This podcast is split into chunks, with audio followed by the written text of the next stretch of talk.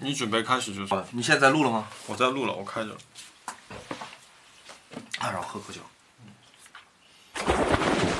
我我要我要我要讲徕卡 M 七， 我觉得我们这个节目名字真是一点都没有起错，就是我们的愿望，或者说人类对于物质的愿望，就是像鱼的记忆一样，七秒钟就过了。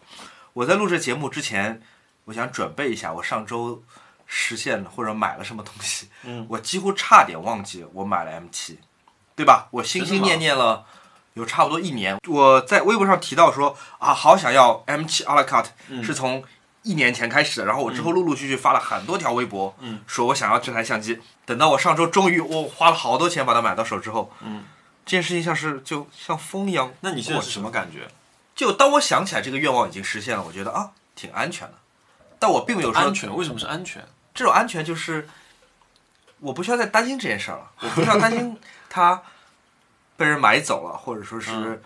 又降价了。即便如果现在有台一模一样的这个相机出现降了价，嗯我都不会知道嗯，也无感了。这件事情，就是我已经拥有，它已经在我的柜子里躺着了，嗯我并没有把它拿出来再拍。我现在今天拿着手上手上的是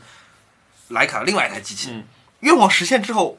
我以以人类的记忆能够达到的最快的速度，就把这个愿望给忘记。啊那你会比如说，呃，突然我跟你说，哎，我看到一台，然后什么什么什么价格，然后我也不知道你多少价格，我可能就跟你讲了，然后你一听，哎呀，价格比你低，比我买的价钱还低，啊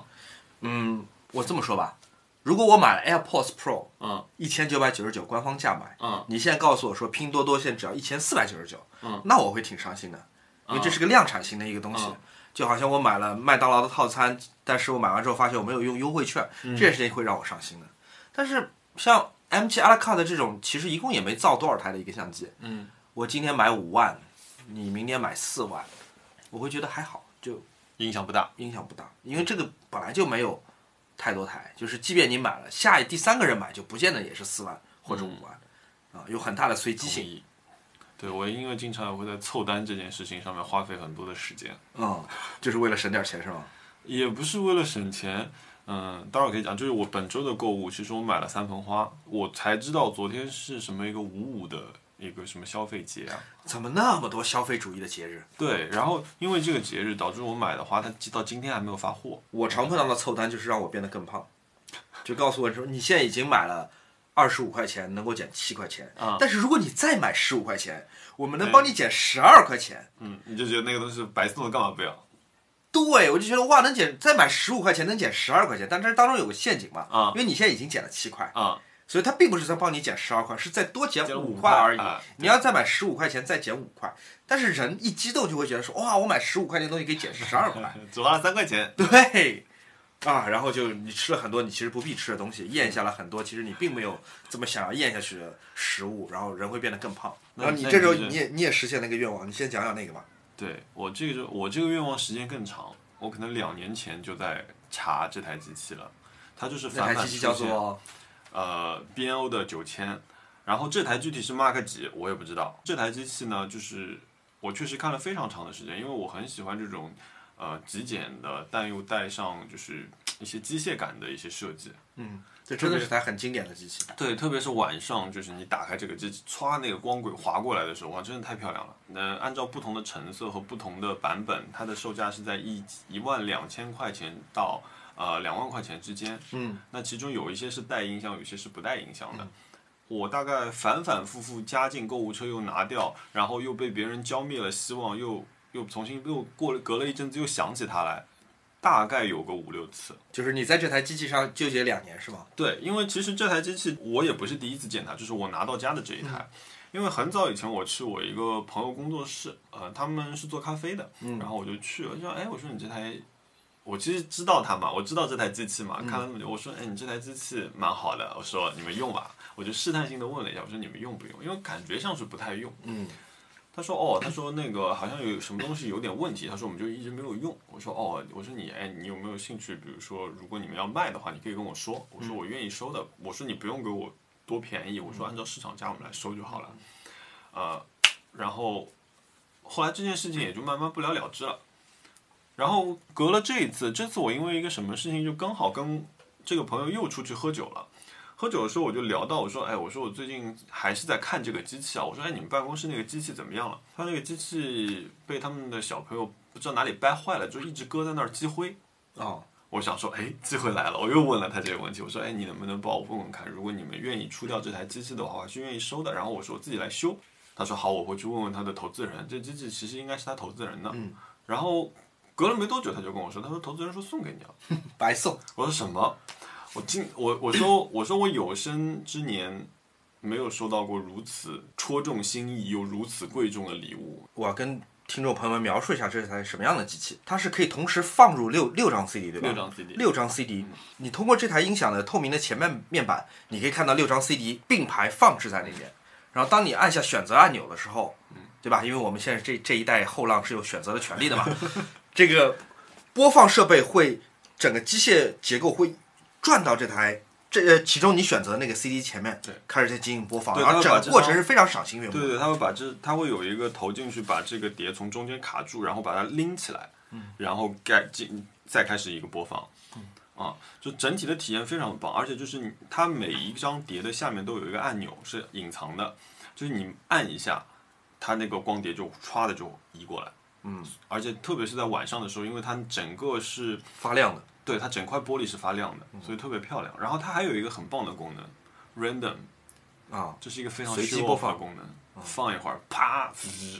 把一张叠起来，再放一会儿，哇，又划过去，哦，这是一个非常骚包的功能。而且就是说，嗯，其实它是第一台设，应该是我知道的第一台设备，就是碟本身长得什么样子变得很重要。嗯，就你单看这张碟，呃，就是以前来说，我们可能在播放 CD 的时候，盘会被隐藏起来，对，所这以边盘很好上印的看，花纹不重要也。是自己看的。但是你现在朋友来你家里，一目了然就知道你在听什么了。是的 啊，所以品味变得很重 要。对你就不能放一些奇奇怪怪的那些。嗯，我觉得这个节目带给我的幸运，让我实现了如此重要的一个愿望。可以，你心心念念这个机器也挺久了，我我记得，反正我以前跟你聊到这都个机问过器你一，次对你跟我聊到这个机器已经聊了好几次。对我那个时候我就在微博上面说嘛，我说现现如今就是有三个牌子，他们是把技术和工艺和品质结合起来的，一个是 Apple，嗯，一个是 B&O，一个是索尼。嗯，就比有人跟我说博朗，博朗确实设计师非常漂曾亮，经是博朗，曾经是我觉得但我觉得博朗就是呃特别就是被炒得很高的《白雪公主之冠》，嗯，我觉得那个音质真的不行。博朗的声音和它的对材料的运用，其实是一个非常七十年代的一个标准，因为它的博朗的设计的。呃，巅峰期也是在七十年代嘛，在那个时代，大家对于高保真，就对于家用高保真，嗯，对于家用的发烧 HiFi 型的音响的标准是非常非常低的。嗯，而且即便我自己买了几件博朗的产品嘛，我觉得博朗它对于材料，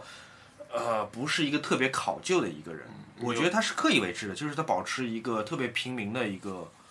质感，它不是像 B N O 一样，我是要做成工艺品的一个属性的，它有点像八十年代的索尼。我觉得就是它对于材料的，它对于材料的理解是一个非常不现代的一个品牌，这是博朗的问题。但是说到博朗，就是曾经有一件东西在我的一个关注列表里面，然后有一天徐小魔说他买了这套东西之后，这个东西就从我的关注列表里面自动消失只了。是因为我买了，你我拥有了，所以你就不要了不是，是已售出，啊？真的吗？对，哪一套？就你那一套全的。但我不是从淘宝买的，你不是通过淘，我我是在闲鱼上关注的。那套应该是被金鹏远买的，我那套是在德国买的。这其实是个蝴蝶效应啊，嗯就是因为我先买了那套，从德国买回来，然后 show off 了，然后嗯金鹏远可能受了点刺激， 所以他也立刻就买了，然后最后导致你的购物车空了，嗯，所以这是一个蝴蝶效应。但那个我知道我不会买，因为那个价格对我来说太高我了。记得卖五八五吧那套，嗯，哦，那套那套是真的很棒的一套，就看它的海博物报馆级的就产品觉得赏心悦目这种感觉。对，那是真的很漂亮。我买回来几乎没怎么听过，但我就觉得家里多了一件雕塑，我觉得很爽嗯，。对，它是个装置。嗯，是是一套那种非常镇得住场子的那种雕塑。但你应该讲讲，就是你觉得它不好的地方。你上次我去你家里，你跟我说的，第一个我就觉得它确实是音质很，也不能说糟糕，但绝对是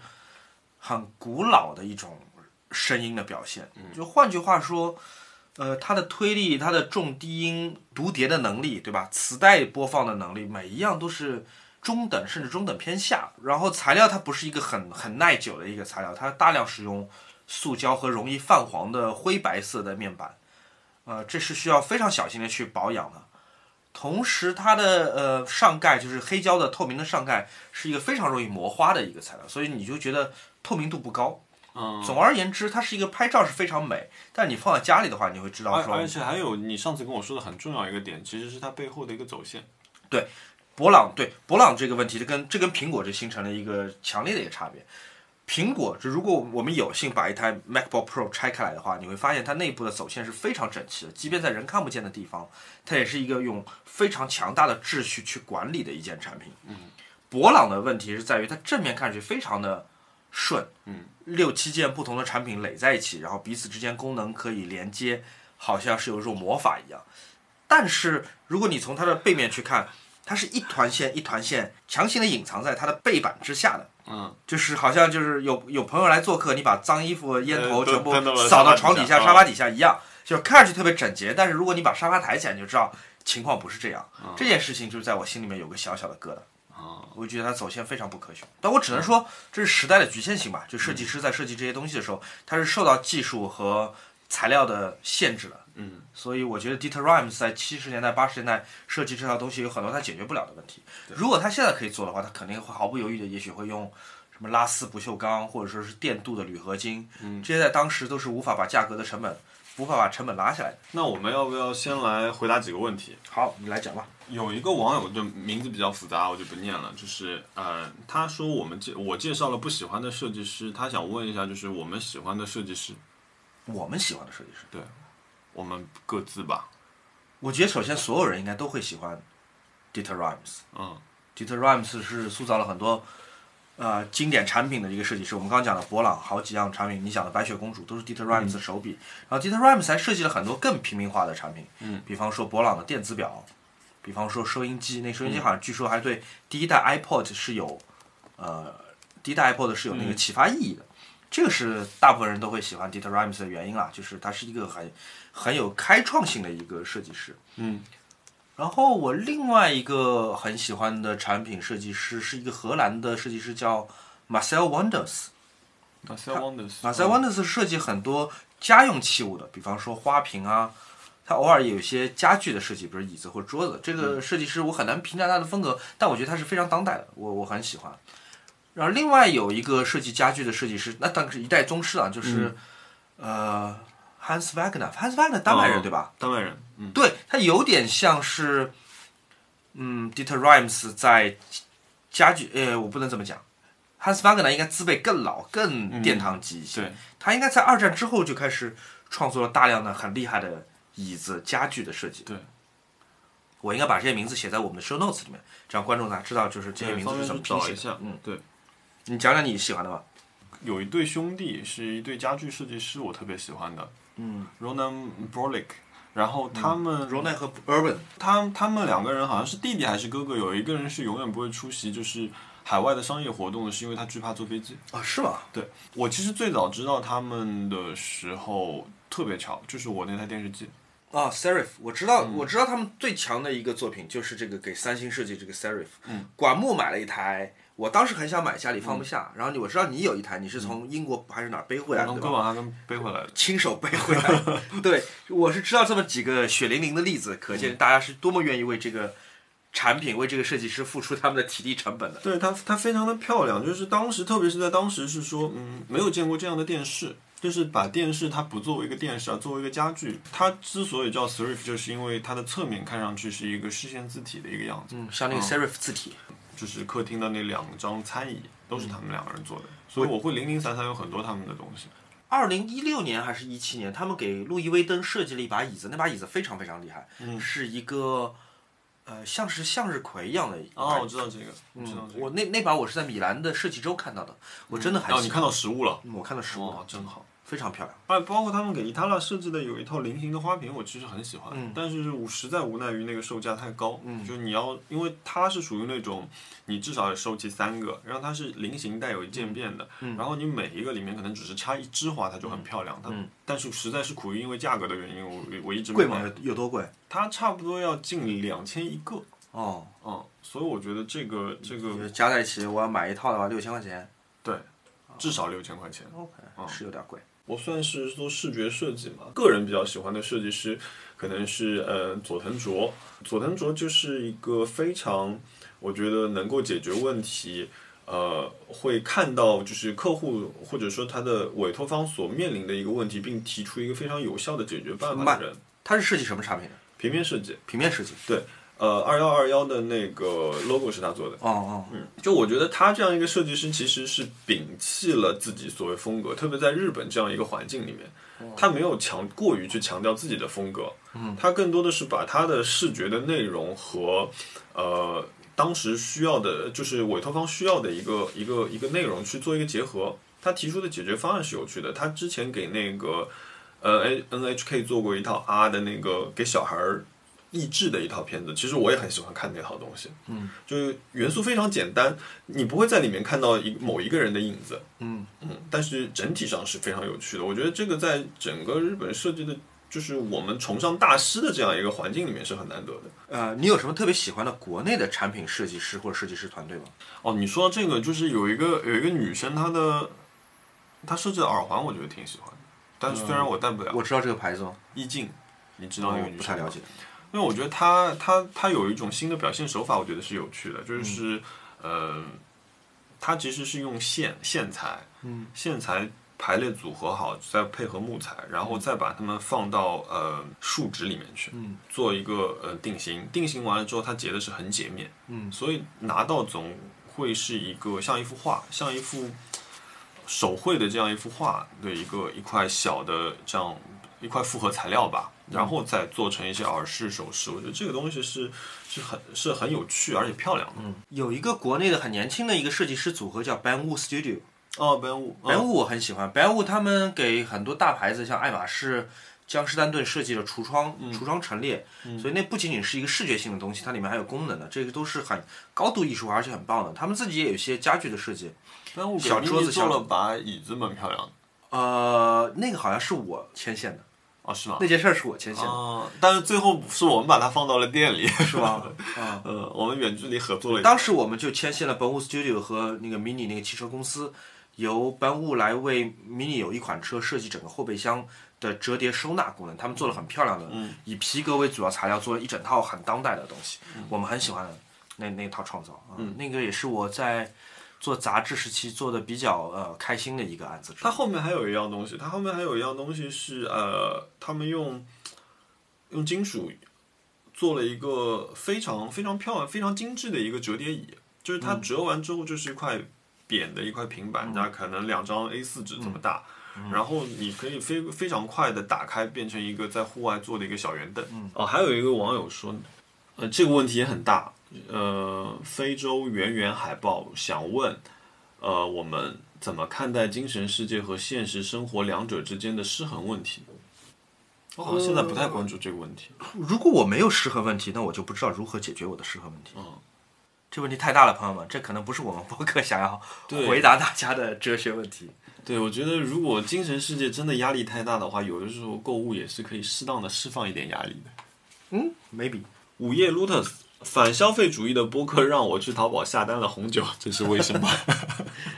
红酒不算消费主义啊，红酒就是非常直接的 美享乐主义 嘛，它能带来一些 enjoyment，所以这个消费主义的，我觉得一些标志是什么呢？就是你想要，你你渴望一些东西，你想要拥有一些东西，你的购买的行为能够带给你安慰，但是使用和消费这件物质本身，并不见得有你拥有或者追求这件物质带来的过程那么爽。嗯，我猜啊，这个有点像我买徕卡相机，嗯，就是我搜索、还价、追求它的过程哎，是这个整个过程是很舒服的。对，很爽的。嗯，但是等到到手之后，我又不急着拍哎，是啊，我这不算特别典型的消费主义，但我把它换成 iPhone 吧，嗯，然后我花了很大的力气卖了肾，买了一台 iPhone，但是我买来也跟别的手机用起来也没什么区别，然后我等着每年一年一度，然后又更新换代，这可能是很典型的消费主义。我觉得首先谢谢啊，相信相信我的口味，然后下单买了这个红酒。嗯，那我觉得说，呃，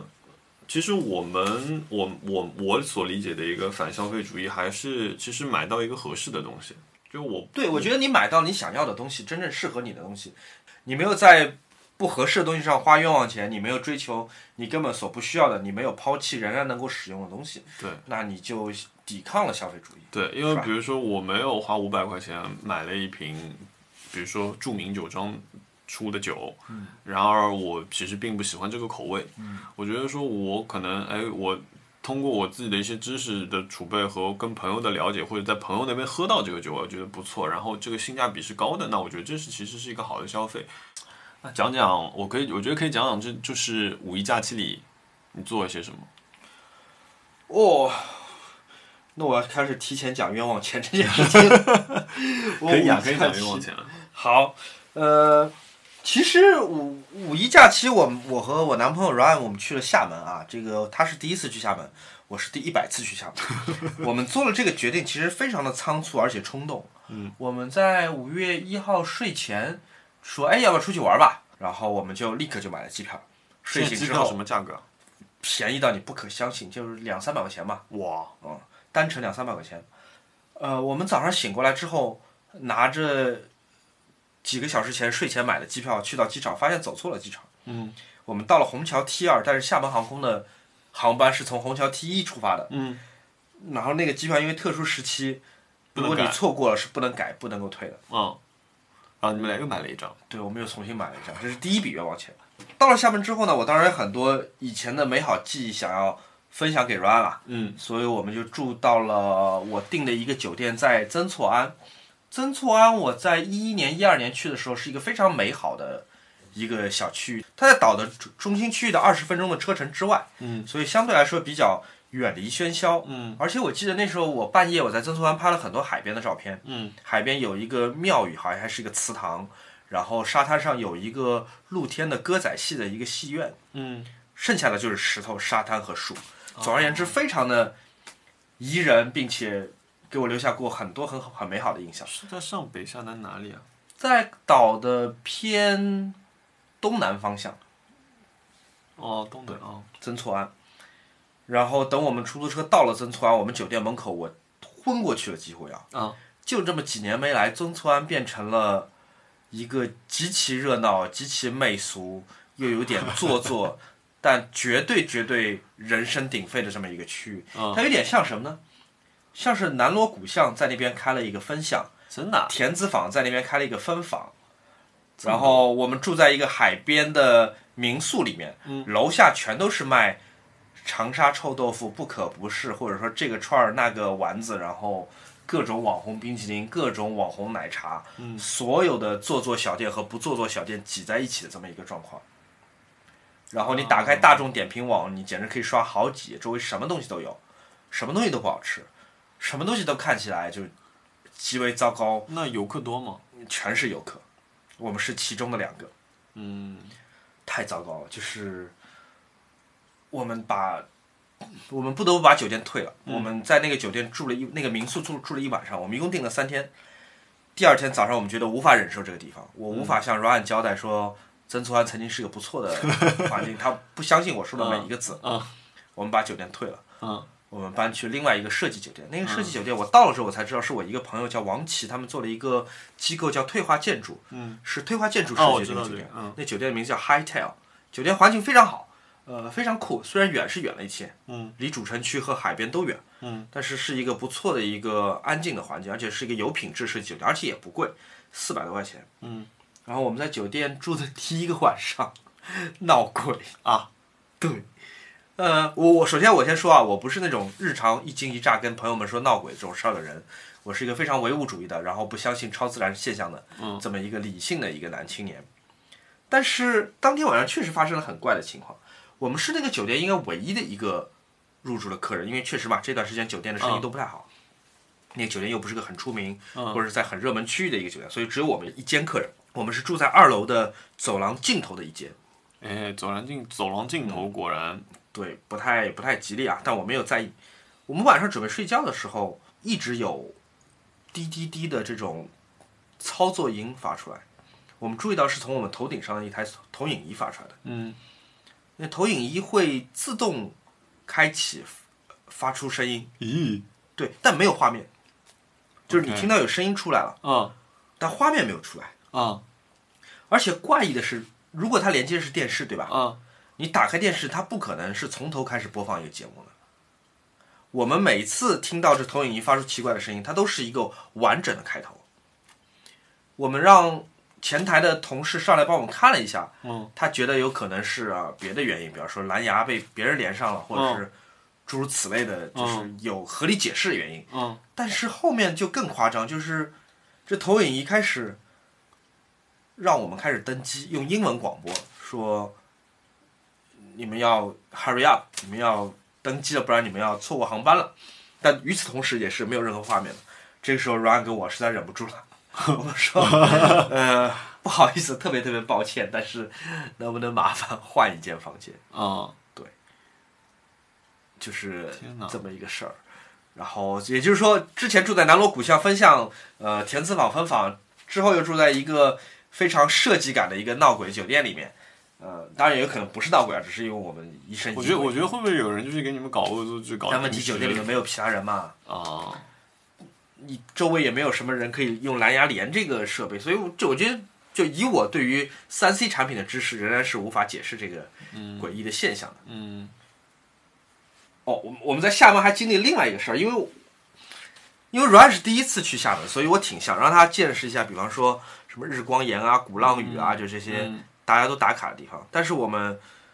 并没有按照这计划走，阮对这些完全不感兴 趣，完全不感兴趣。他完全不想上那个鼓浪屿，因为鼓浪屿确实有点现在有点倒胃口啊，我呃猜人应该太多跟了现在的嗯曾厝垵也差不多。嗯同时上岛还要预约，总而言之就是啊已经挺麻烦预约的了，要预约。对，总而言之挺麻烦的。那阮安不感兴趣，我又去过无数次，所以我们就把上岛这件事情给搁置了。嗯那你每天在厦门城区里面就无所事事嘛？嗯，前逛，我们就去按摩， 按摩我们找了一家呃还挺便宜的，就真的利用厦门的这个服务行业低价的优势，我们找了一家还算挺便宜的，在大众点评上面，它有一个套餐是九十九块钱六十分钟的肩颈按摩，什么？就九十九块钱六十分钟。但阮也觉得嫌时间有点短啊、呃所以我们就在他的现场看他牌价，他九十分钟是两百六十八。嗯，我们几乎都要买两百六十八那个套餐，我们想还是念按九十分钟吧，一个半小时。嗯后来想不对，我干嘛不买两个六十分钟的对啊套餐，两个加在一起，对吧？才两百块钱不到。啊，我其实完全可以买两个六十分钟套餐，然后按到一半，你就说我够了啊对，按到一个半小时说我就要到这儿为止嘛。啊，总之就差点就又多花了钱，但这这个冤枉钱给收了回来。然后我想想我还花了什么冤枉钱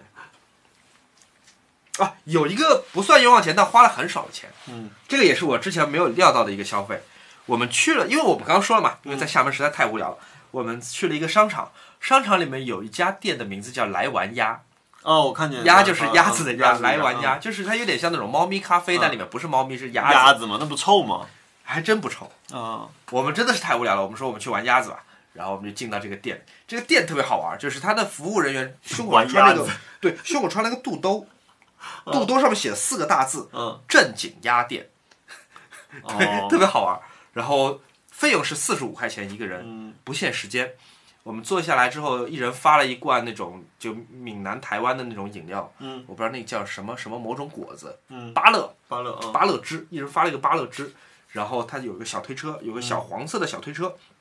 上面站了只鸭子，那只鸭子是一个奶黄色的颜色，嗯是纯的奶黄色颜色，非常漂亮的，它毛色是均匀的。嗯，然后他把小推车推着那鸭子到我们的桌边上，那鸭子会自己跳到我们桌子上。是练训练过的啊，我不知道是怎么回事儿，总之这鸭子会做这些事情。天然哪，后我们就跟那个鸭子玩，就亲亲抱抱摸摸捏捏，就非常非常开心。鸭子真的太可爱了，真的是太可爱了。我真的觉得这个可能是我人生当中花过的最值的四十五块那钱。你下次鸭舌头还吃不吃？我倒是从来不吃鸭子的，呃，我已经有十三年不吃鸭子了。烤鸭也不吃，我任何就是鸟类我都不吃，鸡、鸭、鹅、鸽子我都不吃了。真的。对，原因是什么？原因我觉得鸭子很可爱啊。对，但这个行程会让我更坚定了，就是我的选择，就是我放弃了一小部分食谱当中的这个构成物，但是我觉得我能够在这几年里面少伤害几只鸭子，我觉得还是良心上很过得去，很开心的。嗯然后我出门的时候，我还跟 Ryan 说，你看鸭子很可爱，对吧？鸭子对你也很好，鸭子即便咬你的时候都不用力，嗯，你要不要跟我一块儿就是不吃鸭子呢？Ryan 拒绝了，嗯，但我觉得他其实真的会思考一下的吧。我觉得他以后吃鸭子的时候可能会思考一下。嗯我那鸭子真的很可爱。嗯，我上次去厦门的时候，其实是呃去了几个朋友的工作室，嗯，当时也是去拍拍一个项目，然后去玩。然后我记忆特别深的，我去了两个人，一个是董攀，嗯，你我我不知道你认不认识他，不认识嗯，他他非常有趣，他他有他其实是一个摄影师，然后他做了一本杂志，嗯，呃，他是平面摄影设计师这样的摄影师吧，他一个人的杂志做了十二期，一年一本，嗯，这是一个他这个故事其实还蛮有趣，我觉得下次有机会可以请他来，嗯或者说我们去再去玩的时候可以请他一起录一期，然后。还有就是黄哲伟，嗯就是其实是你介绍我们两人认识的嘛。啊对然后上次我去厦门呢，我就去他工作室玩了，嗯，哇，他们工作室太爽了，嗯，你知道他们的工作室，你是可以在阳台外面把你的阳台敲掉，往外搭出去一个平台，再往上搭空间。也就是说，如果你有两层的话，你可以把整个旋转楼梯搭在窗台外面，嗯，而没有人管你。而且你就看到这样整栋楼，除了它的主结构没有动以外，你就看到别人在疯狂的改装。嗯，这个这个真的是我还人生至今第一次见到这种程度，而且是高楼啊，嗯就是那种二十几层的高楼。啊，那次，然后他你坐在他的呃呃工作室里面，一头是可以看到大海的，然后那天刚好快夕阳了，嗯就是你可以看到太阳落下去，然后一头是那种完全平的，还刚刚在建楼的这样一个地方。然后那天他就开车带我们去他当时那个叫金刚冰室啊，嗯对吧？然后一路环，它有一个环岛公路，嗯然后没有红绿灯，然后我们坐在他的车上面，然后那时候他就把天窗打开了，把车窗全摇下来，然后开始放音乐。嗯他其实给我们，呃，给我以前的公司做过几张 mixtape 嘛，嗯哦，我觉得那一刻太舒服了，就是，就是人总会有那几刻，你会内心突然感受到那种叫自由，然后在这样一个公路看着夕阳，然后听着那种有一些节奏的音乐，哇，太舒服了。他在厦门新开了一家俱乐部，名字叫 ATP。嗯，哇，那可是放的不只是有节奏的音乐，很很酷的一个空间。因为厦门之前就是个小文艺的地方嘛，对吧？嗯，这个有很多那种谐音梗的 店，什么张三丰奶茶，或者是这个茶那个茶的，就是大家就喝喝咖啡，喝喝茶，然后人间美好，嗯就很少有真正酷的，然后像柏林的、像欧洲的那种，嗯就是 techno 的俱乐部。哦，他们是做 techno 吗？对他那个 ATP 的那个叫，其实就是 All Tomorrow's Party 吧，这是地下四哦龙的一首歌的缩写。嗯 ATP 这个店可真的很酷，它是在一个商场里面嗯的地下室、地下一层做的这么一个空间，然后他在那个店里卖非常好喝的几种鸡尾酒，它是一种传统鸡尾酒都没有的。你在那边点什么 gin tonic，点什么那个 margarita，你要点什么 old fashion、Negroni，这些是都没有的，mojito 什么都没有的，嗯全都是他自己做的，就是自己发明的一些鸡尾酒，而且每个都很酷。然后我去那天，我们另外一个朋友上官哲是个服装设计师，在那边打碟，打得非常非常嗨。然后小黄就是黄志伟让我，呃，分享一个歌单在他店里放，然后我给他放的是八十年代的新浪潮的一个歌单，也很爽。然后第二天我们再去的时候，第二天晚上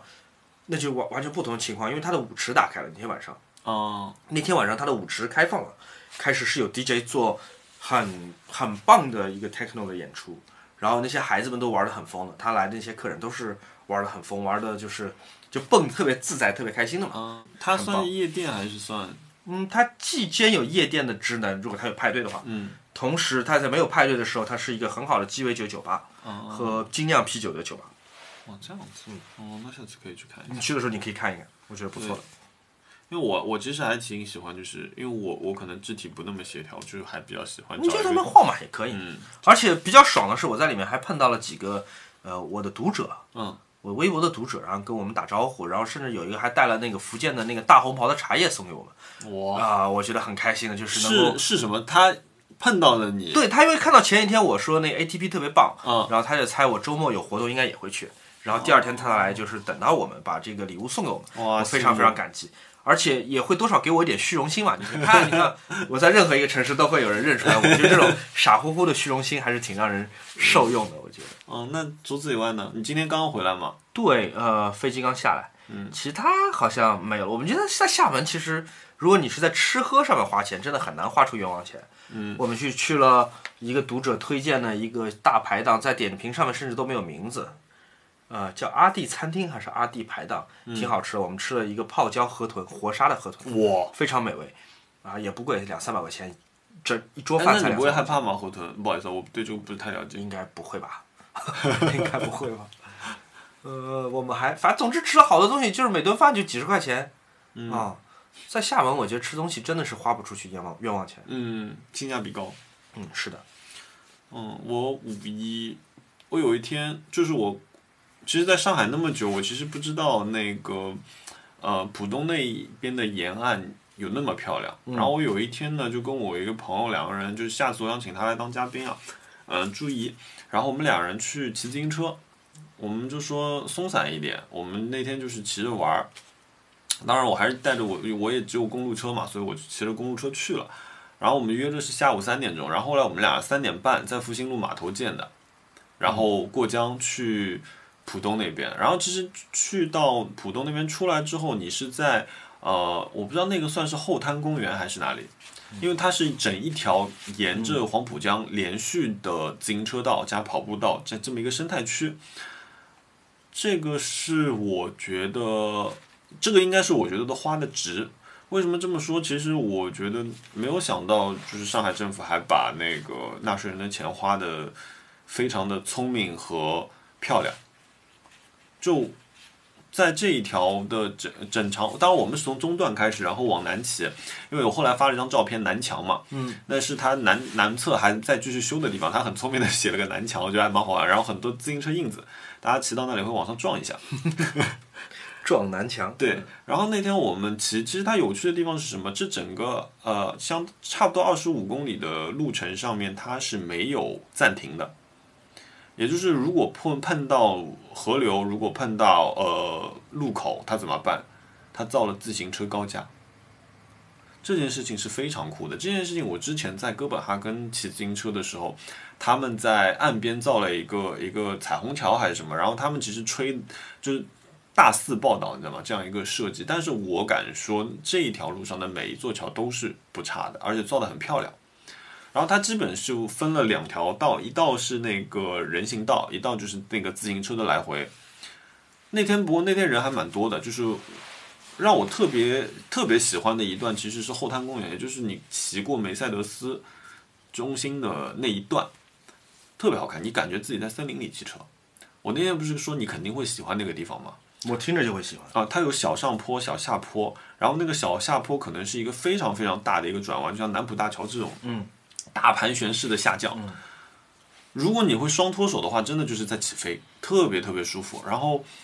我可能踩踩到顶，然后你就开始往下冲，然后旁边也会有不同的，就它不是它虽然是一个自行车道啊，但它不是只开放给 Pro 或者只有 Pro 在那边骑的。就你有看到也有很多人就是骑着共享单车也在那里玩，就是我觉得整体的这样一个氛围是舒服的。包括说为什么我最喜欢的是后滩那一段呢？就是好几段地方，它两边你就觉得说，哎，它两边怎么连护栏都没有？两边就直接就是树林了，而且就是你的路在中间是凸起的，然后你就是在树林里面弯弯曲曲、上上下下，那个感觉特别棒。嗯嗯，但是那天整体来说，后来骑是骑骑趴下了，就是因为很久 路没程太锻长了是吧？很久没断，因为我自己家骑到复兴路码头要十二公里，哦然后再在那边我们骑了差不多一个十五公里的单程，再一个来回就是三十公里。然后完了之后，我们俩码头出来又去新天地吃了个饭，因为我们得找一个自行车可以停在边上吃饭的地方。嗯，然后吃了个饭再骑回家，我看了一下，差不多六十公里。嗯，啊，但是我觉得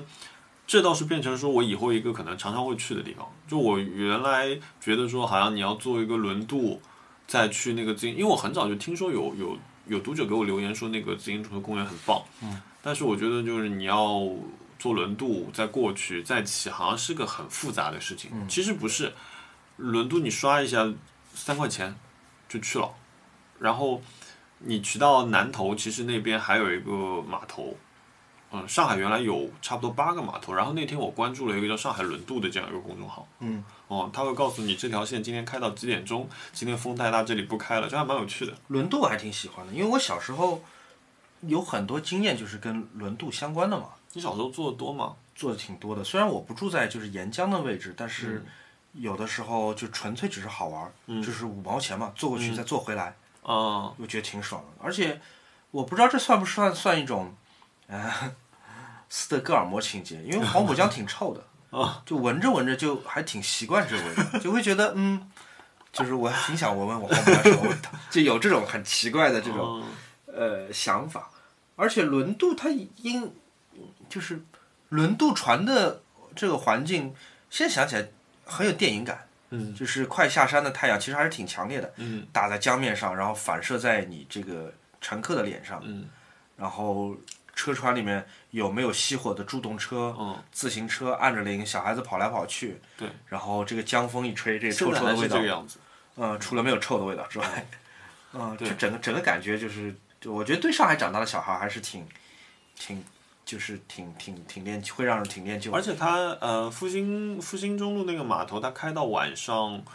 呃十点，嗯，所以就是我们那天我们回来还比较早，我们差不多是八点钟，好像八点左右吧，我记得上了那个上了轮渡往回。呃，我很少很少有机会你在这样一个角度看这个城市，嗯，呃，你看你在江的中间，你能看浦东，你也能看浦西，我就把自行车往边上一靠，就跑来跑去在看嘛，嗯，就是也有点像个小孩，我觉得这特别好玩。我曾经演过一个手机品牌的广告，我在里面作为演员，然后荣耀，哦，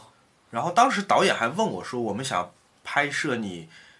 像是作为一个上海长大的这这么一个视频创作者的经历，就是你有什么特别好的场景能贡献给我们写到剧本里面。嗯然后我就推荐他们在轮渡上拍摄我，嗯然后我在我在轮渡上拍照，然后他们整个摄制组在轮渡上拍我。当时我这种感觉就是，觉得哦，小时候觉得这个像电影，没想到以后还真的被被人拍下来这种。嗯，这个画面感确实就像你描述的那样，即便是到晚上，就是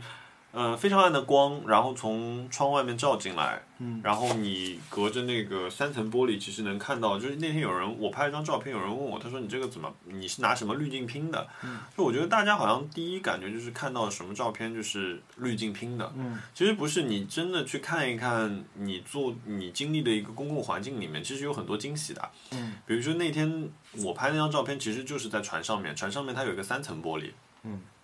三层玻璃的好好有趣的点就是说，它既反射了就是我这边的一个人影，因为船舱里面有一个很暗的光，嗯，但是呢，我又能穿透一点看到就是外面这样一个一个怎么说，当时应该是浦东的一个画面吧，嗯，那它其实就等于说，最后出来的成片特别像一个双重曝光，嗯，我觉得，嗯，其实刚刚也说到拍照那个事情，就是许许多拍照的东西，其实是要你在不经意中就是自己去发现的嘛。嗯。更多的，我觉得就是，如果你开始对身身边周围的事情发，嗯，开始感到敏感，呃，其实是有很多惊喜的，有很多照片。呃，我们也不说要用什么设备来拍，或者说它能，它最最后能被发表，或者说能能得到多少个赞，其实是你惊喜的发现了另外一种看待你生活环境的方式。我觉得我觉得敏感是真的是一个很棒的一个天赋，就是对一些人来说，你能对文字或者是图像或者是对声音敏感，嗯，你能够产生很丰富的是不必要的联想。敏感本身是一种天赋，但是保持敏感，保持你对于这些声音、画面、图像的这种敏感，又是一个很难得的需要维持的一个事情，因为你很容易你在这种敏感当中，你得到你不想听的评价嘛，嗯说你这个人很做作或者很纠矫情、很纠结，然后觉得你这个人在意一些不重要的事情，嗯或者打比方说就是就文艺有什么用呢？嗯或者说是这个怎么讲，艺术能当饭吃吗？这个嗯特别是你的工作跟艺术或文艺一点关系都没有的时候，你很容易得到你朋友或者同事或者家人的这种这种评判嘛。嗯再加上我们中国人本身是有一些害羞的，嗯即便你被一种敏感击中，你在电影院里面你感觉想哭，但是你又怕说我不能让别人觉得我是因为一部虚构的故事而哭。嗯我不想在公共面前表现出我对这个事情是非常的敏感，嗯，那也会限制你在社交媒体上的这种风向，嗯，啊、社交媒体我觉得不一样啊，但是有的时候我我特别是特别是，呃，今年开始吧，我觉得我的感受是，可能路上很多人你只这辈子只有一面之缘，除了你生活周围的，呃，这个小区里面的人吧，我觉得很多人真的就是，呃，一辈子可能只见过一次，你其实不必很压抑自己的一个感受，就。如果我对一个东西产生了情绪，我觉得就表达就好了。嗯，就是嗯，可能年纪大了就开始没那么在意身边人，就觉得哎，这人好奇怪，这人是不是有病？包括说我有的朋友也会跑我家里来说，哎，你是不是过得有点 过于就是呃，他们说精致也好，我觉得说我自己是说做作，嗯，那我觉得这样我开心嘛，嗯，我就是喜欢我我房间里不同区域的味道，就是闻上去不一样。其实也没有买很夸张的东西去弄，只是你说香氛是吗？嗯，对我只是在一些，只是为了满足自己。其实做的每一件事情都是为了满足自己。讲讲你上周你现在能想得起来的，呃，让你觉得很爽的投资在实体或者文化产品上的钱吧。实体和投资在文化产品，哎，昨天花了一块五，买了什么？看了电影《匆匆五》。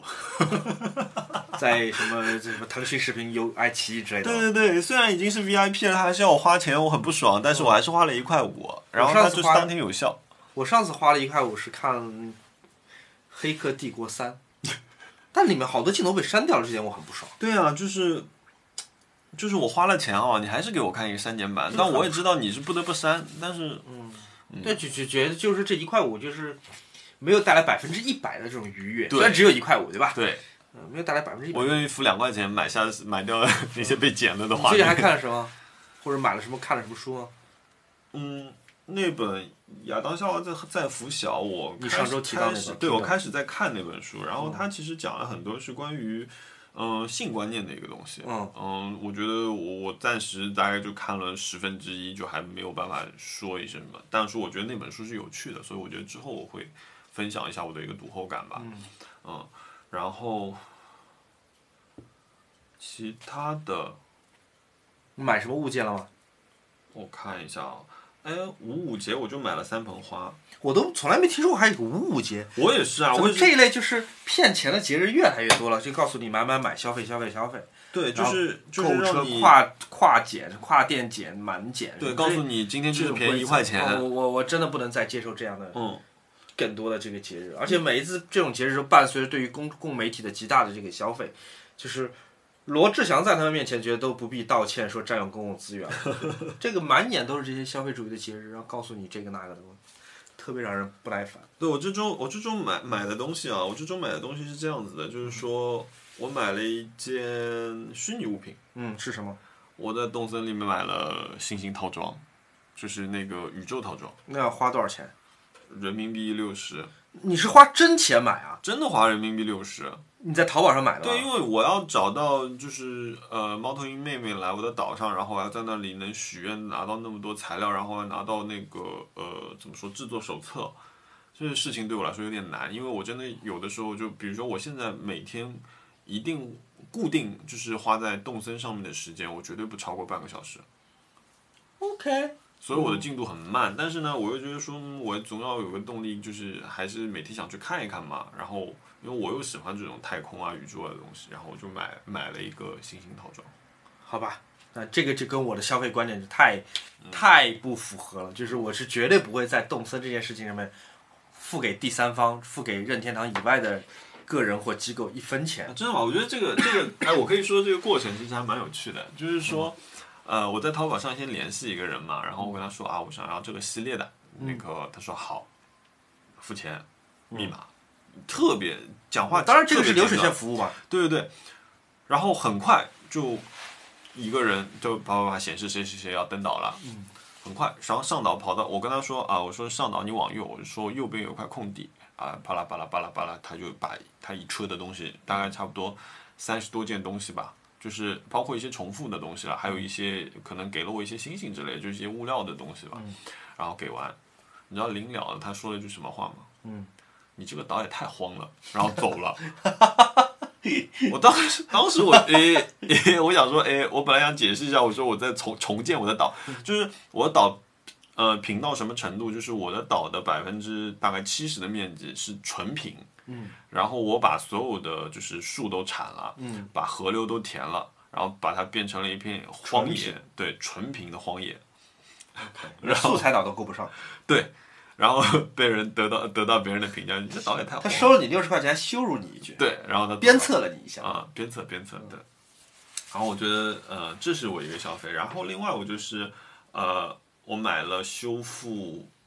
呃那台设备那台那台 B&O 那个 B&O CD 音响的呃胶水，然后我试了两两种不同的胶水，都他们都是说这个东西是能够粘玻璃的，嗯然后第一天果然第一天的那个失败了，就是就是我拿重物压粘，然后花了二十四个小时之后，非常轻易的就脱落了。因为我其实是要连接的是一块呃铝合金和一块玻璃，而且它是就是真正的真的那种钢化玻璃，还不是塑料。嗯在那以外，就是我那天其实看到了有一个叫“五五消费节”这样一个东西，我在五就月不，停的在啊提这个五五消费节，对 对，对你你待会儿快要毛了，我觉得。对你待会儿帮我帮我帮我剪掉一点。为什么我讲这个？就是其实是说我在五月四号的时候买的，嗯然后他跟我说你明天买可以便宜五块钱，嗯总部总共我买了三盆花九十三块钱，嗯他跟我说你还可以再便宜五块钱，嗯，我觉得没有这个必要了，嗯然后我就下单了，嗯下单买了，因为这一波流量，嗯，我到现在还没收到我的花。就是说你无论你等不等，他都要，他都不会早寄给你。对，它就是可能因为量积在那里之后，我就拿不到我的东西了，惨，其他没花钱了。但是嗯我这个礼拜有有顺带的有一个有一个大许愿，哦哦，你先说你的许愿吧。哎，我来打开这个名字很长。我我因为这台 CD 机，所以我其实仔细的在想说，我的 CD 机里要放什么。像我这么做作的一个人，嗯，然然后后把呢 CD 当做装饰的一部分。对，而且就是，嗯、其实我现在回到家嘛，我嗯就是会习惯性的开这个，因为我觉得方便。因为有的时候我的 Sonos 推荐里面，我也不是每首歌都想听的。嗯但是我比如说我想要这个氛围，那我以前的做法可能是打开 Apple Music，因为我用 Apple Music 来听比较舒缓的，嗯然后呃那个 Spotify 听比较比较就是 techno 或者电子或者有点节奏的东西。嗯，那我我最近就发现说，我这么一按，其实虽然整张专辑里面也有那么一两首歌你没那么想听，嗯，但是你不会刻意去跳它。那当然了。啊、我觉得这个状态还是蛮舒服的。所以呢，就就收回到我这次许的一个愿，其实是什么呢？呃，Bill Evans 的一个日版的全集盒装套装是吗《铁盒十八 CD》，哦？OK，然后四千块钱。这么贵啊？那它不过它是个稀有版本，有可能稀有版。本，然后全新未拆，然后对，就是很心动，因为其实上一次，呃，我有一次给那个康莱德，我去参加康莱德活动的时候，我去大阪，呃，有一个拍摄的过程，其实是因为大阪是一个工业城市嘛，然后它又有很旧的一部分，然后又有就是工业现代化的这个部分，然后它其实那边有很多旧物可以淘，我就去了一家 CD 店。然后我在那家 CD 店里面买了大概四五张 Bill Evans 的 CD，、很便宜，嗯我觉得差不多就是，呃，大概每一张差不多都是六七十块钱吧。嗯然后买了那么四张，呃，但是拿回来之后呢，就是因为某些原因我给了另外一个人，然后也拿不回来了，所以就是说，呃，我以前买我其实还有很多 Bill Evans 的是黑胶，嗯，但我觉得因为这张 CD 机，我又想再去买一些 CD，嗯，但是我今天在网上搜的时候就发觉很少了，就很难买，就可能还得下次。就是等等疫情恢复之后，我能出去之后，我才重新去去买回这些东西。嗯，所以我觉得这是我的一个一个大的许愿吧。但是我也知道，就是，呃，我不会买这个东西，你说这套 CD 这套 CD 我不会买。嗯，我不太喜欢拆大礼包的感觉。就你还是挺克制，你知道你自己想要这个东西，对，但是你有限制自己，把自己和你的许愿实现阻隔开。对，因为他他让我放弃了一个机会，是什么机会？就是说我这张这张 Bill Evans，呃，我是在几几年几月几月的时候，我去这趟旅行买的。嗯那一张是我可能隔了几年之后，我去了同一个地方买的，就是我喜欢这种状态。因嗯就为你这知道些这些音乐东西是从什么样的旅行、什么样的经验里面来的。对对对，因为这些音乐我都现在通过流媒体你都听得嗯到，但是我觉得它额外带给你的一个一个记忆点，它既然它是物质，它一定是可以多附带一些信息量在里面。对。但是你想，如果你今天拿回来打开这个铁盒，哇，十八张都在这里了，哎哎，先比一下今天想听哪一张，然后可能你就把它收起来，好好的放在那里。嗯，它就有点像你收藏的什么一套漫画书啊什么之类的，就对，就永远在那儿。嗯，对，所以我我我觉得我知道我我许了这个愿，我把它加了收藏夹，但是我不会买。啊，你真的好理智，真的是好理智。但我从另外一个角度讲这件事儿啊，我觉得，呃，你这样的一个 CD 连放的一个设备，它能放六张 CD，每张 CD 如果你不不按不切换到 random 状态的话，它从头放到尾，我觉得这是一个非常健康的一个听音乐的一个方式。我讲的主要是针对流行音乐跟摇滚乐，就是在应该说是在二零一零年以前，所有的流行音乐和摇滚音乐，它的它的发行的单位是嗯专辑嘛，大部分是专辑，所以专辑是一个很重要的一个创作概念，特别是对于部分乐队，像平克·弗洛伊德，或者是像 Brian Eno，嗯，他一张专辑它就是一整个概念，嗯，所以像平克·弗洛伊德这样的乐队是没有办法出精选集。虽然索尼跟百代都给平克·弗洛伊德出过精选集，嗯，但这样的精选集我觉得就是没有意义，它甚至连对入门者的意义都是不存在，它嗯反而会让一些从来没有听过平克·弗洛伊德的朋友。在听精选集的时候，不能够理解为什么这个乐队这么伟大，嗯为什么在七十年代它会被 Sex Pistols 咬牙切齿的称为摇滚皇室？嗯，就是它为什么会拥有这么高的地位？是因为这首歌好听吗？好像听精选集听起来这首歌也没多好听，嗯，就是我刚接触的时候就是这感觉。对，因为平克·弗洛伊德的意义是在于它是以专辑为单位进行一个非常宏伟的一个创作。嗯，它一张唱片就是一个概念，这一个概念是由不同的章节来组成的。嗯，就好像你评判这样的乐队，你是没有办法用唱功来评判的，嗯，所以它也是没有办法用单曲这个它是概有念。概念在里面的。嗯对，是的，它的包装和它的声音，甚至它之后的现场，都会完成不断的强化，去去巩固这个概念。那 CD 是一个，呃，相对 MP3 是一个更好的一个媒介，因为它不会让你很没有耐心的跳过去。当然，你要你要这么干也可以啊，嗯但 CD 至少能够逼着你说啊，知道这是这是一张专辑，这嗯是七十四分钟是一个概念，他们是为一个目的、一个艺术目的服务的，嗯，所以你能听完它。因为嗯磁带其实更好，要不是磁带音质太差的 话，其实磁带更好，因为磁带大部分设备都没有没有跳取这个功嗯，能。我我是很习惯于以专以专辑为单位来听一张唱片的，而且我也会觉得说，在那个时代，我们听 CD 或磁带或者是黑胶，嗯，你也更容易记住这张唱片的封面是什么样的。啊是，MP 三也好，流媒体的也好，就是对我来说太自由了。嗯，想切就切。是的下一首你也不知道是谁的，有的因为时常开着那种就是 random。嗯嗯，然后那个呃黑胶，三首歌一面，嗯，就切换太频繁了。有的时候就是刚放上，然后往床上一躺，准备听一会儿，哎，听了没没几分钟，你又得爬起来又换面了。我觉得 CD 这个长度是蛮好的，挺舒服的。你，嗯、放上去之后，至少差不多一个小时，四十分钟到一个小时吧。它是一个很很稳定的这样一个一个状态，你可以就是好好的听音乐。你的许愿呢？我先，我先想想，我还我上周还花了什么钱？我上周好像真的除了厦门的旅行过程当中花的钱之外，没花钱吗？没花什么钱。哦，对了，我买了本挺贵的书，呃，这个书的名字叫做《犍陀罗艺术探源》犍陀罗是什么东西啊？啊。这个简单的来讲，犍陀罗就是指希腊化的佛佛像、佛教雕塑。然后，犍陀罗是一个中亚的古国，它原来是在位于今天巴基斯坦的，嗯，呃，其中的一一个区，具体哪哪里我还没搞清楚啊。然后它是等于是位于呃古代的东方强国，不是印度和中国和西方强国希腊之间的。嗯，所以当希腊的这个造像艺术通过呃马其顿国王亚历山大东征打到印度的时候，他自然就把这些希腊的艺术拉到了这边来。但是在犍陀罗国之前，它佛教就已经存在了。佛教应该是在孔雀王朝的时代就已经进入到犍陀罗这个位哎，置。真的，你说的就跟这个百度百科是一样的。哦真的吗你怎么能记得这么清楚？我在正好是最近正好在感兴趣 这个事儿，然后我在看这本书嘛，然后这本书我还没讲完，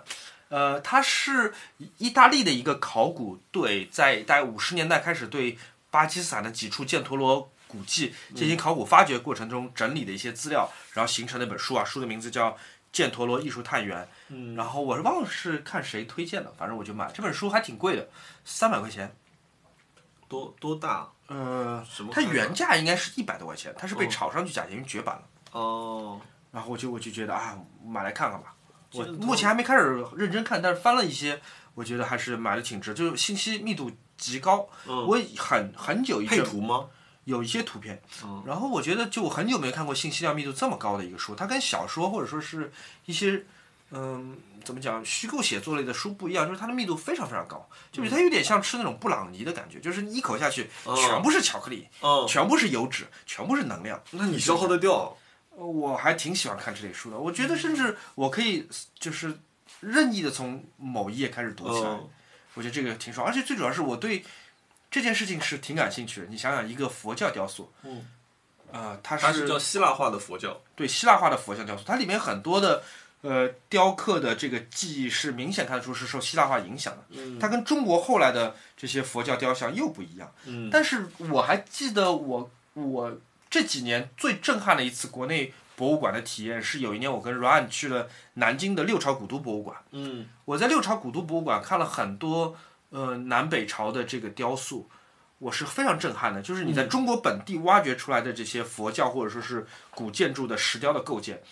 它有非常明显的波斯和古希腊的特征。这个是我是几乎在展厅里面喊出来，因为我是没有带任何准备去看的。嗯我看到就是一个罗马柱，嗯你明白？一个罗马柱上面是有个有一个中国画的一个狮子，啊就是惊呆，就是这些东西我在以前的就是大众的历史教科书当中是没有看见过的，嗯但是你一眼就知道这个是我跟在土耳其在雅典看到的雕像是非常接近的，嗯还有一些带翅膀的狮子，它当然在很多细节上面是仍然是已经是中国化的，因为它是在中国出土的、南北朝的文物，嗯但是它整个造像你会知道，这个带狮子、带翅膀的狮子，它就是从从亚述到波斯都是有的。啊，它它其一实定有是一个通融过合一个传递的环节，一路顺着这个丝绸之路这么反向到中国来的。嗯所以，结合我那次在南京六朝古都博物馆的这个美好的回忆，还有这新买这个《犍陀罗》这个书，我觉得我自己是能啃得下来。可能再配上一信息量些增大一些传说，比如说呃，可能西西方的西方的狮子带着翅膀之类的，然后那哎，我们的其实也可以，嗯这个这其实是一个传传导的过程啊。嗯在希腊的雕塑最早肯定是描绘希腊神话当中的嗯那些男神女神们的。嗯然后在最早，这些希腊的神其实可以在呃更古老的文明当中，美索不达米亚两河流域，或嗯者是在埃及都可以找到来源。所以文文明是这么一步一步一步传导过来。嗯有其中一有一个知识我可以分享的，这个倒不是在这本书里面找到，这是我很早以前读到，这个我至今仍然会一直分享给别人。在中国的佛像、菩萨的雕像当中，如果是一个未上色的一个石像，他为了表现他这个人物其实是神的，嗯，眼神，嗯，他会把他的眼睛雕刻出来之后，在眼睛当中雕刻凹进去一块，一个小半球凹进去，嗯，然后因为透视的错觉，你远远看去这个神像有个是有高一个光眼神，有一个眼神，其实它就是当中凹进去一个小的，嗯，半圆形的这么一个坑，嗯，然后这个其实可以追溯到犍陀罗的佛教的造像，嗯，然后你再往前追溯，你会发现就希腊雕塑，古希腊雕塑已经开始在用这样的一个手法了。你再往前，你发现西在埃及人的这个法老和神的雕塑当中，已经用到这个技法了。所以你看，他花了大概三千年的时间，从古埃及到希腊，到中亚，到印度，然后再传到中国来，这是一个文化传导的一个过程，就是这么一个小小的技法。虽然他修饰的所有的神或者凡人在这三千年当中不停的在变化，但这个记忆流传了下来。就是这些东西就会让我觉得好迷人，就是你活在当代，你可以有足够的数据和信息通道，或者是书本儿，嗯，或者是熟悉这些事情的专家。比如说，我一直在听天书广播，天书广播，呃，另外一个播客是嗯呃一个叫张湛博士的一个主播做的，他是他是伊朗学和东方语言方面的一个嗯挺厉害的一个专家，虽然大部分他的内容我听不太懂，但是我很感兴趣的，诸如 此类。那那这个东西应该有多深啊？ 呃，我觉得因为你对于我来说，你已经对这个地方是有足够多的一个了解了，啊、我觉得至少他基础知呃识是比较完整的。天书广播挺深的啊，这个正好讲到天书广播了，我就我再多讲讲。张湛他是一个我很喜欢的一个呃一个播客的一个主播啊，嗯就有有几类播客主播我都挺喜欢的，比方说 C B V 对吧？嗯他就是也不打草稿，也不做准备，然后张口就来，讲的还特别好。张湛也是这样的，张湛就是我我不知道他长什么样，我只是听他的节目啊。张湛是、你知道这个这个老师真的是满腹经纶，挺年轻的，然后讲话又这种慢悠悠、不急不缓，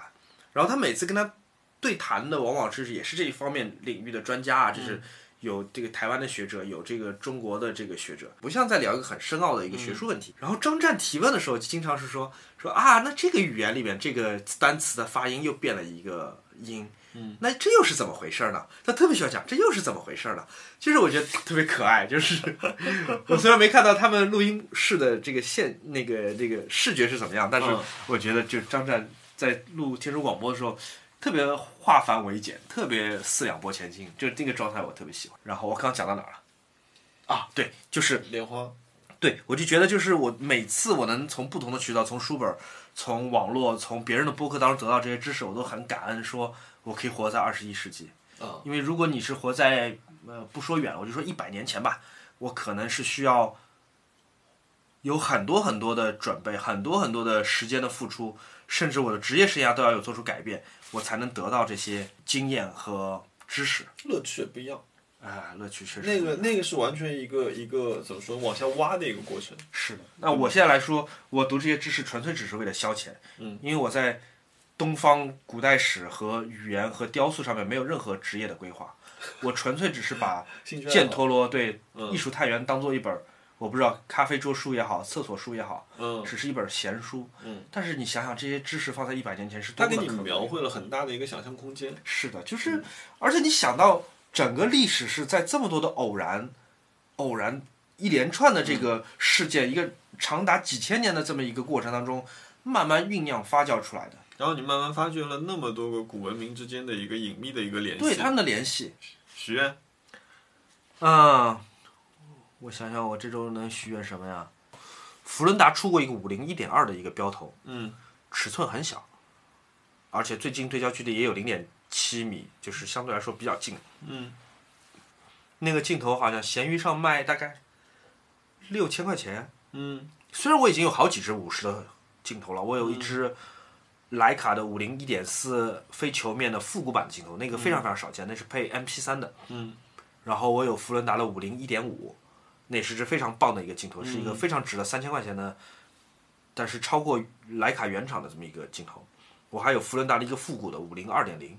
我已经有这么多五零的镜头，但我还是想要福伦达这个五零一点二。因为我看了评测，我看了 YouTube 几个呃博主他们的亲身体验，我都觉得，嗯，太想要了。嗯，但我又觉得有点嗯所以你这个也是一个延续性的，对，是个延续性的一个事儿。嗯，机身我先不想，但我在想，我要不花六千块钱买这个镜头？嗯六千块钱，你说多心疼也心疼不到哪里去，只是觉得自己有这么多重复的东西，是不是该买？这件事情又跟我的就欲望，你跟你的理性产生了很明显的这个对抗矛盾。理性能获胜嘛？我理性永远是输的。 在购物这件事情上面，理性是一个多么弱小的存在，理性永远是输的。那为什么？为什么？为什么你觉得就是？所以你你还会再次产生那种，就是说，有了它，你是为了机器买它，还是为了这支镜头你想拍一些东西去买它？一方面，我是觉得一个相机上面只装一个镜头，我不想换。我觉得徕卡不是像单反一样的，徕卡是不应该换镜头的。嗯，我一个机身配一个镜头，这样它们拧在一起，直到它们坏掉或者丢失，它们不应该被拆开来。嗯这是其中一个原因。第二个原因是五零一点二会带来一种很棒的想象啊，它可能拍出来是跟徕卡那个 Noctilux 夜神是嗯一样的，但是那可是要五万块钱的，啊，这个只要六千块钱，嗯而且评价这么高，那零点九五是是呢？零点九五跟一点零应该本质上是差不多的吧？嗯我觉得啊差不差不多。然后再加上，呃，我在微博上推荐过很多次，就福伦达的另外一支五零一点五的镜头是我买到的最好的五十毫米的镜头，那支镜头在闲鱼二手价只要三千块钱，我觉得它一点都不输给徕卡三万块钱的五零一点四，嗯，它打能打败它价格是它十倍的徕卡的原厂同款镜头，这支镜头我非常非常的满意，所以我听说这支五零一点二是由两块非球面镜片，也就是它有四片非球面的表面，嗯，组成的一个超大光圈的一个五十毫米标标镜，嗯，那我想它应该是比我手上这支我可以几乎打满分的五零一点五更好的一个产品，嗯，所以我说实话，我挺想试试的，我想试试什么感觉，就是我愿意，我有点愿意为了这种好奇心花上了六千块钱，但我现在还在纠结啊，嗯嗯，我们争取下个礼拜我们能摸到这个镜头。 你呢？你有什么许愿？我许了那个哦，对，除此以外，其实哦，其实其实本周我还有花一个钱，就是、就是你现在看到的这张桌子，嗯，就是就这张是吧？对这张桌子其实非常高性价比，我总共花了那一条腿一百零八块。这就是你上周冤枉钱的那条腿。对，然后我又想了一个办法让他们复活了。嗯，所以就是我现在买，我又多买了一条，所以我三条腿。你本来是个 L 型的。桌子，现在变成了一个 U 型的桌子。对对对，然后我这里是我之前不是在装，就是定做了一些家具门板要换掉嘛。然后呢，就刚好我就跟他们说，再帮我额外多做几块板。嗯，所以这些板是由两种材料组成的，它下面是一个叫防弯曲板，也就是说它会比普通的木材的密度更紧、更挺直。呃，也就是你中间哪怕没有横梁的话，它也不容易这样的去、去变变形。然后它中间还帮我加了一根防呃反曲的一个加强筋，嗯所以这这几块都有。那加了这根筋之后呢，我中间再这样横撑一块，就这个呃桌子的承重就会变得很好，因为这这个巨马它的承重本身一条就可以有差不多八十公斤的承重，嗯，所以这样的话我就可以把我所有的设备放在上面，然后我这一张桌子差不多七七八八加在一起花了八百块钱，不错哎，因为这个桌子现在看起来就是挺棒的，就不像上周那么粗糙，是吧？现在看起来挺棒的，上周是个 prototype，嗯，现在像是一个可以量产的一个型号了。对，然后我现在在下一步要解决的其实是这些线的问题，嗯嗯，因你为要把电线隐藏起来，对对对，因为他们送来的时候没有帮我打孔啊，干嘛？然后我觉得他们现场打会有一些问题，所以这个问题我要自己来解决了。好。那其实我还想问你一个问题，就是你你会不会在买一个东西之前问自己，你为什么需要买这个东西？嗯，第一，我不跟自己说话，这是我跟你很大的区别，就是我不会跟自己说话，我不会跟自己商量事儿。嗯当然，我会在脑海当中把理由列出来啊，嗯但这个理由当中包括很不理性的理由，嗯比方说我买这个东西是为了满足虚荣心，这也是一个非常嗯，结实的理由。对，全同意，完全同意。嗯我会列出来说，第一，我没有他的上一代产品，所以我我打比方啊，就是我没有他上一代产品，那我可能负担会更小一些。嗯第二，只能满足我一些虚荣心，能让我在朋友圈做个人。嗯然后比如说再比打比方说，第三啊，这个颜色快要售空了，嗯我要现在再不买，以后就哎最后万一后悔就没机会。库存仅剩一件对你有用吗？很有用，非常非常有用，就会让我产生一种这种恐慌，一种就是让我进入恐慌性消费啊、嗯抢购啊、会有的。我会列出原因，但是我不会跟自己商量，说哎，徐小沫你不能这么大手大脚，嗯或者另外一个声音说嗨，都什么时候了，徐小沫，想开点，我不会，我不会做你你做的这些事情。那我就跟自己说，哎，想想你的房贷。 好，你今天要推荐什么音乐吗？嗯，我今天放个什么歌呢？哦，我刚我刚来这儿想到了，我到厦门，我想到了一个，嗯，我想到陈升，哎，陈升嗯，啊，陈升，而且陈升陈升，我们能放吗？能放能放，我想我想陈升有一个有有一个电影配乐我特别喜欢，他是给那个那电影叫什么名字？叫《无言的山丘》。嗯做的配乐，陈升和另外一个作曲家名字我忘了。然后，《无言的山丘》还是上海电影节第一届的金奖影片，嗯王彤导演的片子，其中有一首歌是个日语的民歌，因嗯为它以电影的故事是关于日本占领台湾期间的那种很残酷的统治嘛，嗯所以它里面有很多跟日本相关的内容。那首歌是刘若英用日语唱的，但是你到耳听的时候，你根本听不出来那是刘若英，啊，真的吗？非常非常好。啊，我可以用来做结束曲，然后算是跟厦门的一个正式告别、告别、告白。 告告别。好，谢谢大家。好，谢谢大家收听到这儿。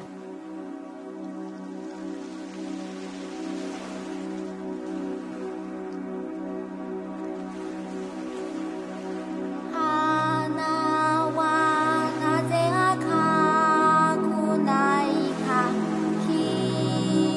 はなぜ青くないか空に飛んでる鳥はなぜ泣いてる思い出のないところへ歩いてゆくほか